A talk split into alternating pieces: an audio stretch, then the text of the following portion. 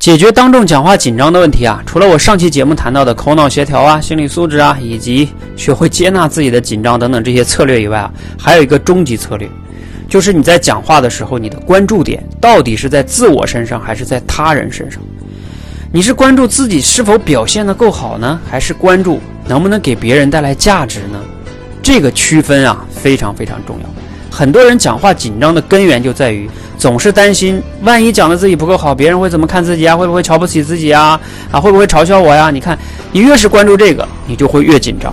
但是，当你关注传给他人传递价值这件事情上，你慢慢的就忘记小我了，你就没有那么紧张了。因为你总是在想，我我能不能给别人讲得更清楚？我希望给别人传递价值。